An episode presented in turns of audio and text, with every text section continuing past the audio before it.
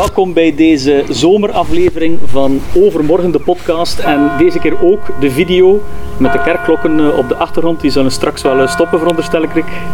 Misschien niet, maar uh, dat is altijd een meerwaarde. Vandaag, zoals jullie zien, zonder uh, gast. Uh, het is enkel Rick en ikzelf waar jullie iets mee zullen moeten doen.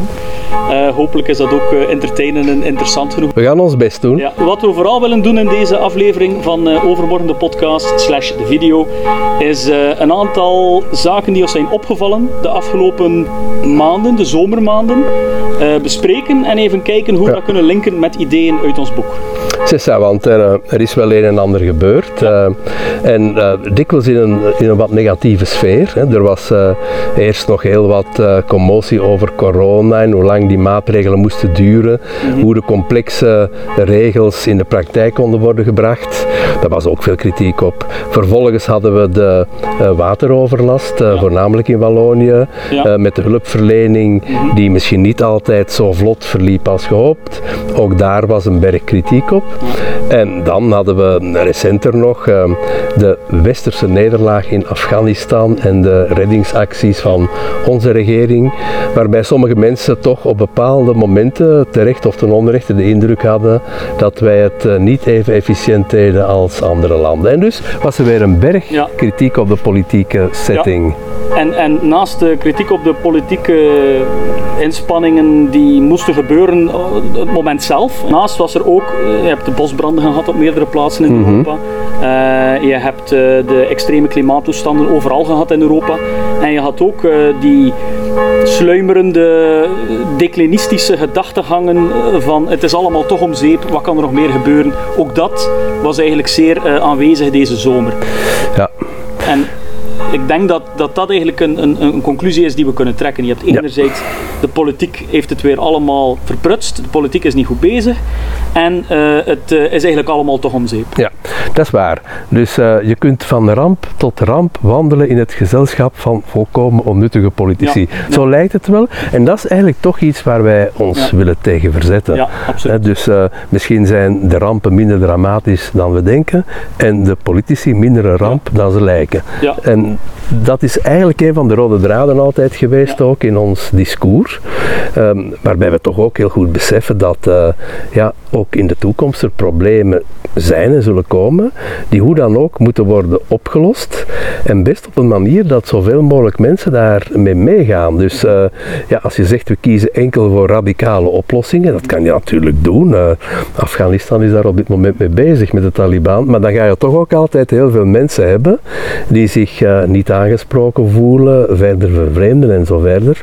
En dat gaat eigenlijk helemaal in tegen de rode draad van ons boek over morgen, maar ook van onze podcast, van ons discours dat we de laatste ja. tijd hebben gevoerd. Ja, absoluut, want uh, je verwijst naar onze podcast. Als ik terugdenk aan de gesprekken die we gehad hebben, een van de rode draden was inderdaad die gedachtegang dat um, het debat extreem wordt gemaakt Mhm. mm -hmm. door allerlei omstandigheden. In ons boek uh, raken we er een aantal van aan, hoe, hoe, dat, hoe dat gecreëerd Nee. wordt. Maar uh, daar gaan we nu niet dieper op in, want dat brengt ons te ver. Maar het debat wordt extremer en extremer. Mensen zonder het goed te beseffen worden er meegetrokken. En daardoor worden ze zeer negatief. Hebben ze het gevoel, het is allemaal om zeep. Hebben ze ook het gevoel van, de politici die nu aan de macht zijn, zijn absolute prutsers. Terwijl je even goed kan kijken, ze hebben het beste gedaan wat kon gebeuren. En het is misschien nog niet allemaal om zeep. En het is misschien niet inderdaad uh, zo dat alle politici uh, slecht zijn. Maar anderzijds heb je ook, en ik heb een aantal interessante gesprekken gehad onlangs, waaronder de voorzitter van de Vlaamse Jeugdraad, een heel interessante, intelligente jonge kerel, die ook in zijn interviews uh, aangeeft dat er uh, ook nood is aan een, aan een gesprek die nog gevoerd kan worden, waardoor je kan zien dat er nog een, een middenweg is. En in ons boek hebben we het dan over een middenplein, maar waardoor je echt kan zien, het, het, het is niet allemaal om zeep. En als we terug kunnen in gesprek gaan met elkaar, als we terug mensen samen kunnen brengen en ideeën kunnen samenbrengen, wie weet zien we dan in dat het toch nog mogelijk is om naar oplossingen toe te werken en wie weet dat we dat zelfs samen kunnen doen. Waarschijnlijk wel. Hè. Het doet mij ook denken aan uh, Yves Leterme in een van onze podcasts. Die zei ja, uh, er is steeds meer kritiek op uh, de politiek. tja, Kijk, ik, ben, ik ben eigenlijk voorstander van dieren aan de macht, maar ja, ja, dat is voor de volgende fase, moeten dat gradueel realiseren. maar Leterme is eigenlijk ja, misschien gaat de huidige generatie politici worden weggeveegd, maar wie erna komt zal toch min of meer eenzelfde ja, realistische politiek eh, moeten voeren waarbij iedereen eh, betrokken wordt. Het viel mij ook op dat Abu Jaja ook heel Ja. sterk in het, eh, in, in, ja, in het midden, maar het radicale midden geloofde. En misschien ehm, is er een probleem met het midden van vandaag. Eh, dus als je vandaag over het midden spreekt, eh, wordt er vaak gedacht aan het midden dat politiek overeind probeert te blijven, terwijl de extremen sterker worden. Eh, PVDA, Vlaams Belang, dus eh, radicalere partijen zijn overal in opmars. En het midden is eigenlijk eh, een restant uit het verleden dat krampachtig eh, aan de macht wil blijven. Zo lijkt het voor sommige mensen. Maar eigenlijk is dat niet het midden wat wij zoeken. Wij, wij zijn meer voorstander van het middenplein, waar iedereen welkom is, Ja. zonder toegangsticket, zonder bewijs van eh, goed gedrag en zeden, ook eh, min of meer slecht gedrag, of een aantal rare kantjes zijn toegelaten, eh, vreemde hersenkronkels. En daar kan dan echt een open gesprek worden gevoerd. Niet het midden van de verdediging, maar het midden van het optimisme en van de echte toekomstvisie. En dat, dat is denk ik een belangrijk punt om mee verder te gaan. Ja, absoluut. En, en, en als er één conclusie is die bij mij ook is bijgebleven uit niet alleen de gesprekken in de podcast, maar ook de vele andere gesprekken die we gevoerd hebben. Wat mij is bijgebleven is inderdaad die noodzaak die velen inzien om een ander soort van midden te gaan creëren, waarbij er vanuit een positiviteit kan vertrokken worden, vanuit een zoektocht naar waar kunnen we het nog over eens zijn. En ook de aanvaarding dat je niet over alles eens kan zijn en ook niet hoeft eens te zijn over alles. Het is niet nodig om, om alles in hokjes te gaan plaatsen. En in een middenplein kan je gerust zeggen, ik zie dit op deze manier en jij ziet het op een andere manier. Maar op het einde van de dag komen we wel nog overeen over een aantal zaken en daar kunnen we verder op bouwen. Ja. Dat is eigenlijk de zoektocht die we moeten gaan, gaan verder zetten, eh, volgens mij. Ja. Maar vooral ook de creatie dan van een, een, een mogelijkheid om dat te gaan doen. Ja, ja. want eh, ik denk inderdaad, we moeten het niet over alles eens zijn. Ik vind dat ook een, een geweldige bevrijdende gedachte. We moeten niet allemaal de deugdzame halve heiligen zijn die de wereld eh, perfect vorm gaan geven. Zo zijn er nog geweest, die zijn allemaal vreselijk ontspoord. Maar over dingen die iedereen aanbelangt, moeten we wel een minimale consensus kunnen vinden. En wat mij opviel is tijdens onze podcast, waar we mensen van allerlei pluimage hebben gehad, eh, eerder links, eerder rechts, sommigen ook vrij extreem Ja. aan de uiterwaarden, om het met een eh, agrarische term te zeggen, van het spectrum. Wel, wat we daar zagen is dat ze eigenlijk als je dat eh, in een gesprek eh, naar voren brengt, allemaal wel sympathie hadden voor de redelijkheid van het Ja. midden. Terwijl als je het publieke discours volgt, eh, in de media, op Twitter en zo meer, lijkt het alsof iedereen verder uit elkaar groeit. Ja.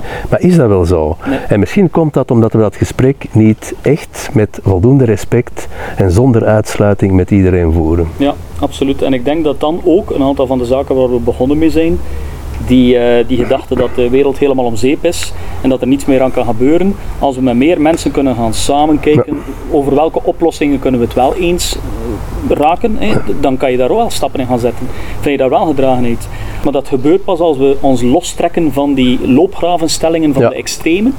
En eigenlijk op het middenplein, eh, om het te vergelijken met de fameuze verhalen, de Eerste Wereldoorlog, elke kans zat in zijn loopgraven, maar die eerste winter zijn ze even een voetbalwedstrijd gaan spelen op, op, de, op de ruimte tussenin. Eh, misschien niet de beste vergelijking om naar de Eerste Wereldoorlog te gaan kijken, maar er is altijd een mogelijkheid om te zien hoe we kunnen op dat middenplein toch elkaar vinden, ook al hebben we heel extreme andere meningen over bepaalde Ik ben daarvan overtuigd. De pessimisten zijn zij die zich eigenlijk al hebben afgesloten voor het gesprek. Ja, En ehm, natuurlijk zijn er altijd erge dingen, maar we hebben ook altijd de neiging om te denken wat dat wat ons overkomt, komt, het allerergste is wat Ja. ooit is gebeurd. En misschien zijn wij wel het allerergste, maar, maar niet in omweld. Er is Ja. eh, vaak heel veel te doen met het eh, nodige optimisme en met openheid van geest. Eh, Waarom niet? Misschien is uw verschrikkelijke buurman wel iemand met eh, bepaalde kanten waar we veel sympathie voor hebben. absoluut. Dan moeten we onze verschrikkelijke buurman en zoveel andere mensen proberen aan te spreken en ze samen te brengen eh, op dat middenplein. Ik denk dat dat de conclusie is voor ons, eh, wat, wat is voortgekomen. En eigenlijk eh, het laatste hoofdstuk uit ons boek vat het nog altijd heel goed samen, Ja. denk ik. Dat is nog altijd onze, onze visie die na al die gesprekken overeind is gebleven en waarvan wij overtuigd zijn dat er een ruim draagvlak voor is. En dan is het ook nodig om, om voor ons, we hebben onze podcast gehad, we hebben het boek, misschien moeten we de volgende stap zetten en, en het middenplein nu ook fysiek gaan, gaan vormgeven. hè. Waarom niet? Gesprek met mensen die even gestoord zijn als wij zelf en misschien ondertussen ons manifest zelfs lezen. Uh, voor een matige lezer moet dat uh, tot de mogelijkheden behoren. Het zijn maar enkele bladzijden. Dus als u daar een paar maanden aan besteedt, moet u ja, ja, tot een einde kunnen komen daarvan. Ja, oké. Dat is een mooie conclusie van uh, deze zomeraflevering van Overmorgen. De podcast slash de video.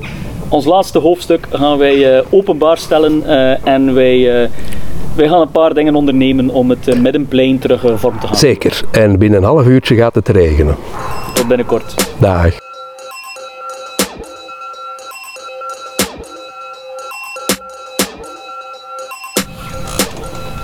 Wat denk je? Dat moet gaan, hè. Ja, dat is genoeg leuk ook verkopen. Ja, tuurlijk.